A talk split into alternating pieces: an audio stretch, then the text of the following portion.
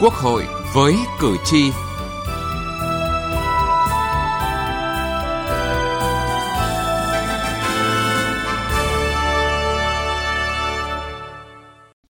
Xin kính chào quý vị và các bạn. Thưa quý vị và các bạn, mới đây, Chủ tịch Quốc hội Vương Đình Huệ đã ký ban hành nghị quyết 268 của Ủy ban Thường vụ Quốc hội về việc cho phép chính phủ ban hành nghị quyết có một số nội dung khác với quy định của luật để đáp ứng yêu cầu phòng chống dịch COVID-19 theo đó, chính phủ được thực hiện 4 nội dung khác quy định của pháp luật hiện hành để tạo điều kiện cho chính phủ phòng chống dịch COVID-19. Có thể nói, việc ban hành nghị quyết này là hết sức cần thiết và cấp bách trong bối cảnh dịch bệnh COVID-19 đang diễn biến ngày càng phức tạp khó lường,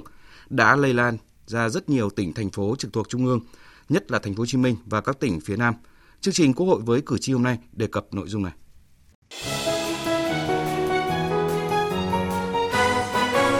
Cử tri lên tiếng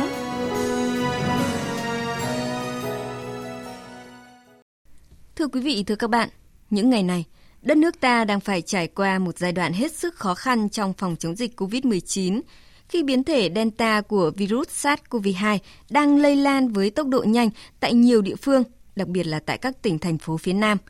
Cử tri và nhân dân cả nước đồng tình và đánh giá cao Quốc hội, Ủy ban Thường vụ Quốc hội đã kịp thời thông qua các nghị quyết cho phép chính phủ, thủ tướng chính phủ được quyền chủ động quyết định và tổ chức thực hiện các biện pháp cần thiết để phòng chống dịch COVID-19.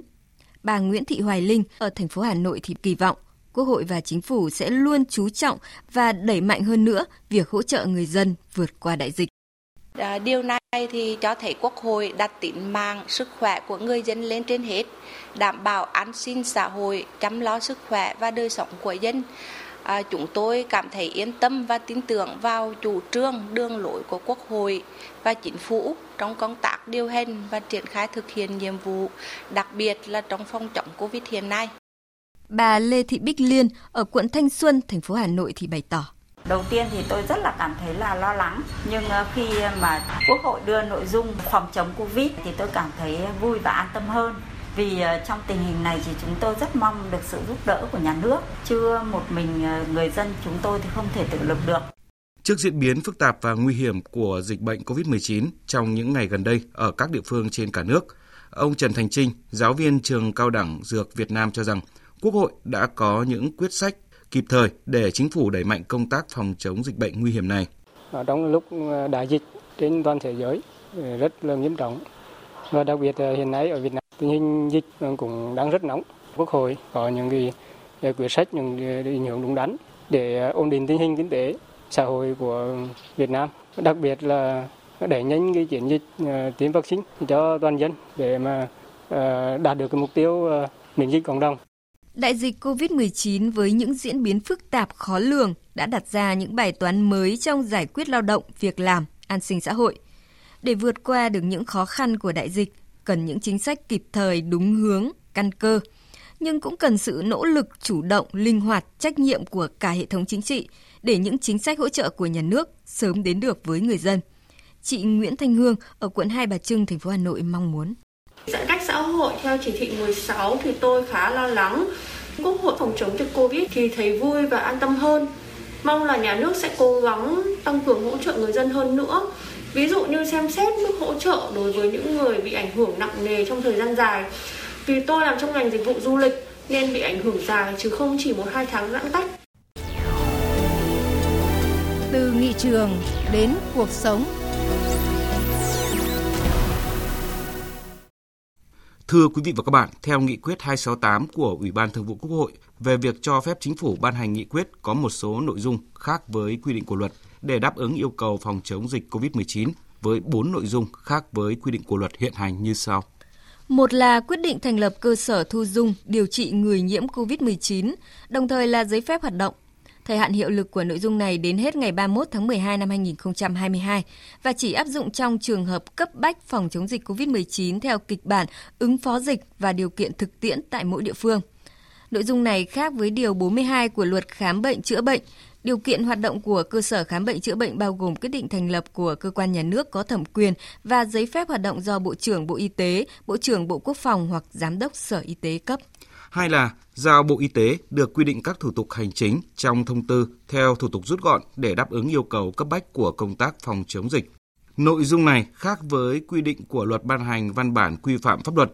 Theo quy định tại khoản 4, điều 14 của luật ban hành văn bản quy phạm pháp luật, thì việc quy định thủ tục hành chính trong thông tư nằm trong nhóm những hành vi bị nghiêm cấm, trừ trường hợp được luật nghị quyết của Quốc hội giao.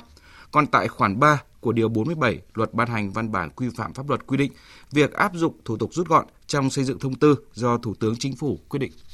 Ba là giao Thường trực Hội đồng Nhân dân quyết định các vấn đề thuộc thẩm quyền của Hội đồng Nhân dân và báo cáo Hội đồng Nhân dân tại kỳ họp gần nhất. Nội dung này khác với quy định của Luật Tổ chức Chính quyền địa phương và Nghị quyết số 629 của Ủy ban Thường vụ Quốc hội. Bốn là chính phủ tiếp tục chỉ đạo thực hiện theo hướng ngân sách nhà nước có trách nhiệm chi trả toàn bộ chi phí khám bệnh, chữa bệnh liên quan trực tiếp đến điều trị COVID-19. Đối với bệnh nhân mắc COVID-19 có các bệnh khác thì việc thanh toán chi phí khám bệnh, chữa bệnh đối với các bệnh nhân này phải thực hiện theo quy định của luật phòng chống bệnh truyền nhiễm, luật bảo hiểm y tế và các quy định khác của pháp luật có liên quan – Nội dung này khác với quy định tại khoản 2 điều 48 và khoản 2 điều 60 của luật phòng chống bệnh truyền nhiễm. Người mắc bệnh dịch thuộc nhóm A được khám và điều trị miễn phí và ngân sách phòng chống dịch bệnh truyền nhiễm không được sử dụng vào mục đích khác.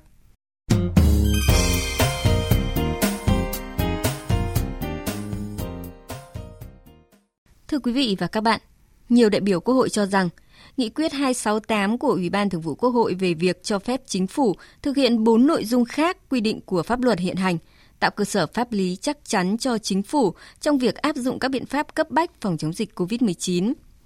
Trước đó, tại kỳ họp thứ nhất Quốc hội khóa 15, Quốc hội đã ban hành nghị quyết chung của kỳ họp cho phép chính phủ được áp dụng các biện pháp cấp bách, đặc thù, khác với quy định của luật hoặc chưa được luật quy định để đáp ứng yêu cầu phòng chống dịch COVID-19 đại biểu Đỗ Đức Duy, đoàn đại biểu Quốc hội tỉnh Yên Bái cho rằng, việc ban hành nghị quyết 268 đã kịp thời cụ thể hóa một bước các nhiệm vụ được giao trong nghị quyết của Quốc hội về phòng chống dịch, đưa nghị quyết của Quốc hội vào cuộc sống. Điều này đã thể hiện cái sự đồng hành của Quốc hội với chính phủ cũng như sự ờ, thấu hiểu và chia sẻ của Quốc hội cùng với chính phủ với người dân cả nước. Chúng tôi đánh giá rất cao sự điều hành chủ động, linh hoạt của Chủ tịch Quốc hội và lãnh đạo Quốc hội cũng như phù hợp với tình hình diễn biến thực tế của dịch bệnh COVID-19. Theo đại biểu Trịnh Xuân An, đoàn đại biểu Quốc hội tỉnh Đồng Nai, hệ thống pháp luật liên quan đến công tác phòng chống dịch bệnh hiện nay tương đối đầy đủ. Tuy nhiên, một số luật và pháp lệnh do đã ban hành từ lâu nên một số quy định chưa theo kịp với yêu cầu thực tiễn, đặc biệt là để đáp ứng yêu cầu phòng chống dịch COVID-19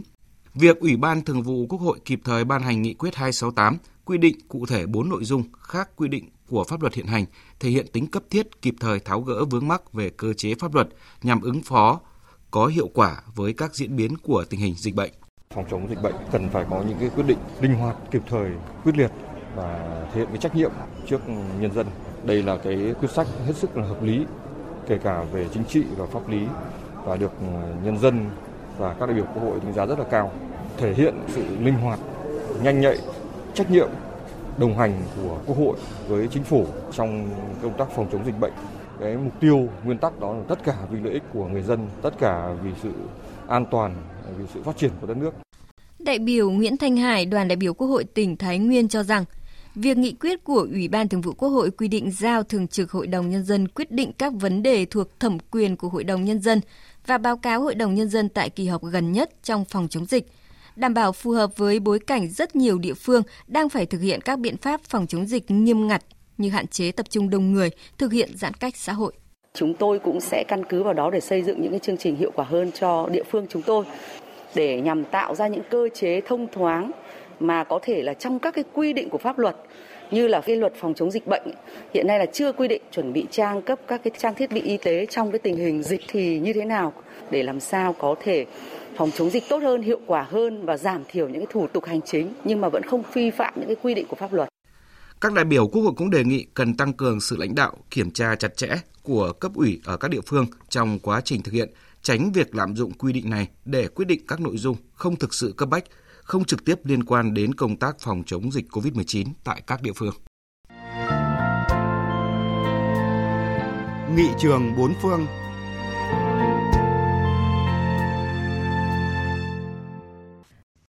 Thưa quý vị và các bạn, xử lý kiến nghị của cử tri là một hoạt động thường xuyên của nghị sĩ nghị viện nhiều quốc gia trên thế giới. Tiết mục Nghị trường bốn phương hôm nay, chúng tôi giới thiệu về một số cách thức của các nghị sĩ Thụy Điển trong xử lý kiến nghị của cử tri. Tại Thụy Điển, khi nhận được kiến nghị khiếu nại của cử tri, các nghị sĩ Thụy Điển có thể giải quyết theo hai hướng sau. Một là nghị sĩ có thể giúp cử tri tìm các nhà chức trách có liên quan và chuyển kiến nghị của cử tri đến các cơ quan đó. Trong trường hợp này, các nghị sĩ có thể được xem xét như một trung tâm cung cấp thông tin. Hai là nghị sĩ có thể trực tiếp cung cấp các thông tin cần thiết cho cử tri. Một số nghị sĩ Thụy Điển cho rằng cử tri đã quá mệt mỏi với việc bị giới thiệu đi hết cơ quan này đến cơ quan khác. Do vậy, họ cố tìm những thông tin cần thiết và cung cấp trực tiếp cho cử tri. Các nghị sĩ Thụy Điển có thể sử dụng khiếu kiện của các cá nhân làm căn cứ để đưa những vấn đề được nhiều người quan tâm ra trước các phiên họp của nghị viện. Các kiến nghị được nghị sĩ sử dụng nhiều nhất là những vấn đề có thể làm căn cứ để chỉ trích phe đối lập nhằm thúc đẩy quy trình ban hành chính sách. Số lượng khiếu nại gửi đến cho nghị sĩ phụ thuộc vào rất nhiều yếu tố. Nó phụ thuộc vào nơi nghị sĩ sống, là một thị trấn nhỏ hay một thành phố lớn. Nó cũng phụ thuộc vào việc tần suất xuất hiện trên các phương tiện truyền thông của nhóm nghị sĩ. Số lượng khiếu nại cũng phụ thuộc vào những vấn đề đang được tranh luận tại những thời điểm cụ thể. Tuy vậy, Nghị viện Thụy Điển không thống kê được số lượng khiếu nại kiến nghị được gửi đến cho các nghị sĩ vì các lý do sau đây. Thứ nhất, không phải lúc nào cũng phân biệt được giữa khiếu nại với các kiểu lập luận phê phán khác. Khi một vấn đề được thảo luận công khai trên các phương tiện thông tin đại chúng, rất nhiều người muốn thể hiện quan điểm của mình. Trong trường hợp này, việc phân biệt các quan điểm đó là khiếu nại hay chỉ là những phản ánh thể hiện quan điểm là không dễ dàng. Thứ hai, rất nhiều liên lạc giữa cử tri và nghị sĩ được thực hiện một cách không chính thức. Cử tri không phải lúc nào cũng muốn các vấn đề của họ được phân loại và thống kê. Thay vào đó, họ có thể hỏi ý kiến nghị sĩ một cách không chính thức và không mang tính gay gắt. Họ thấy một nghị sĩ thân thiện và tiếp cận nghị sĩ đó theo cách họ thường cư xử với bạn bè hay là láng giềng. Thưa quý vị, những thông tin về nghị sĩ Thụy Điển xử lý kiến nghị của cử tri đã kết thúc chương trình Quốc hội với cử tri hôm nay. Chương trình do biên tập viên Đỗ Minh thực hiện. Cảm ơn quý vị và các bạn đã quan tâm theo dõi. Bạn là đối tượng được trợ giúp pháp lý như trẻ em, người thuộc hộ nghèo, người có công với cách mạng, người dân tộc thiểu số cư trú ở vùng có điều kiện kinh tế xã hội đặc biệt khó khăn. Khi gặp vướng mắc về pháp luật, trừ lĩnh vực kinh doanh thương mại, bạn sẽ được tổ chức thực hiện trợ giúp pháp lý nơi bạn cư trú hoặc nơi vụ việc xảy ra giúp đỡ pháp luật miễn phí. Hiện nay, mỗi tỉnh, thành phố trực thuộc Trung ương có một trung tâm trợ giúp pháp lý nhà nước là tổ chức chuyên trách thực hiện trợ giúp pháp lý.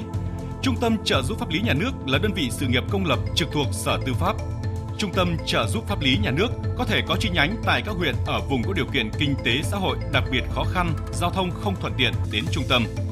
Ngoài ra ở các tỉnh, thành phố trực thuộc Trung ương còn có thể có các tổ chức hành nghề luật sư, tổ chức tư vấn pháp luật ký hợp đồng thực hiện trợ giúp pháp lý với Sở Tư pháp, tổ chức hành nghề luật sư, tổ chức tư vấn pháp luật đăng ký tham gia trợ giúp pháp lý sẽ giúp đỡ bạn. Khi bạn có yêu cầu trợ giúp pháp lý, tổ chức thực hiện trợ giúp pháp lý sẽ kịp thời cử người thực hiện trợ giúp pháp lý là trợ giúp viên pháp lý. Luật sư thực hiện trợ giúp pháp lý theo hợp đồng với Trung tâm trợ giúp pháp lý nhà nước. Luật sư thực hiện trợ giúp pháp lý theo phân công của tổ chức tham gia trợ giúp pháp lý. Tư vấn viên pháp luật có 2 năm kinh nghiệm tư vấn pháp luật trở lên làm việc tại tổ chức tham gia trợ giúp pháp lý. Cộng tác viên trợ giúp pháp lý để giúp đỡ pháp luật miễn phí cho bạn bạn có thể lựa chọn các tổ chức thực hiện trợ giúp pháp lý, người thực hiện trợ giúp pháp lý tại địa phương mình trong danh sách được đăng tải trên trang thông tin điện tử của Sở Tư pháp hoặc cổng thông tin điện tử của Cục Trợ giúp pháp lý Bộ Tư pháp theo địa chỉ tgpl.moz.gov.vn.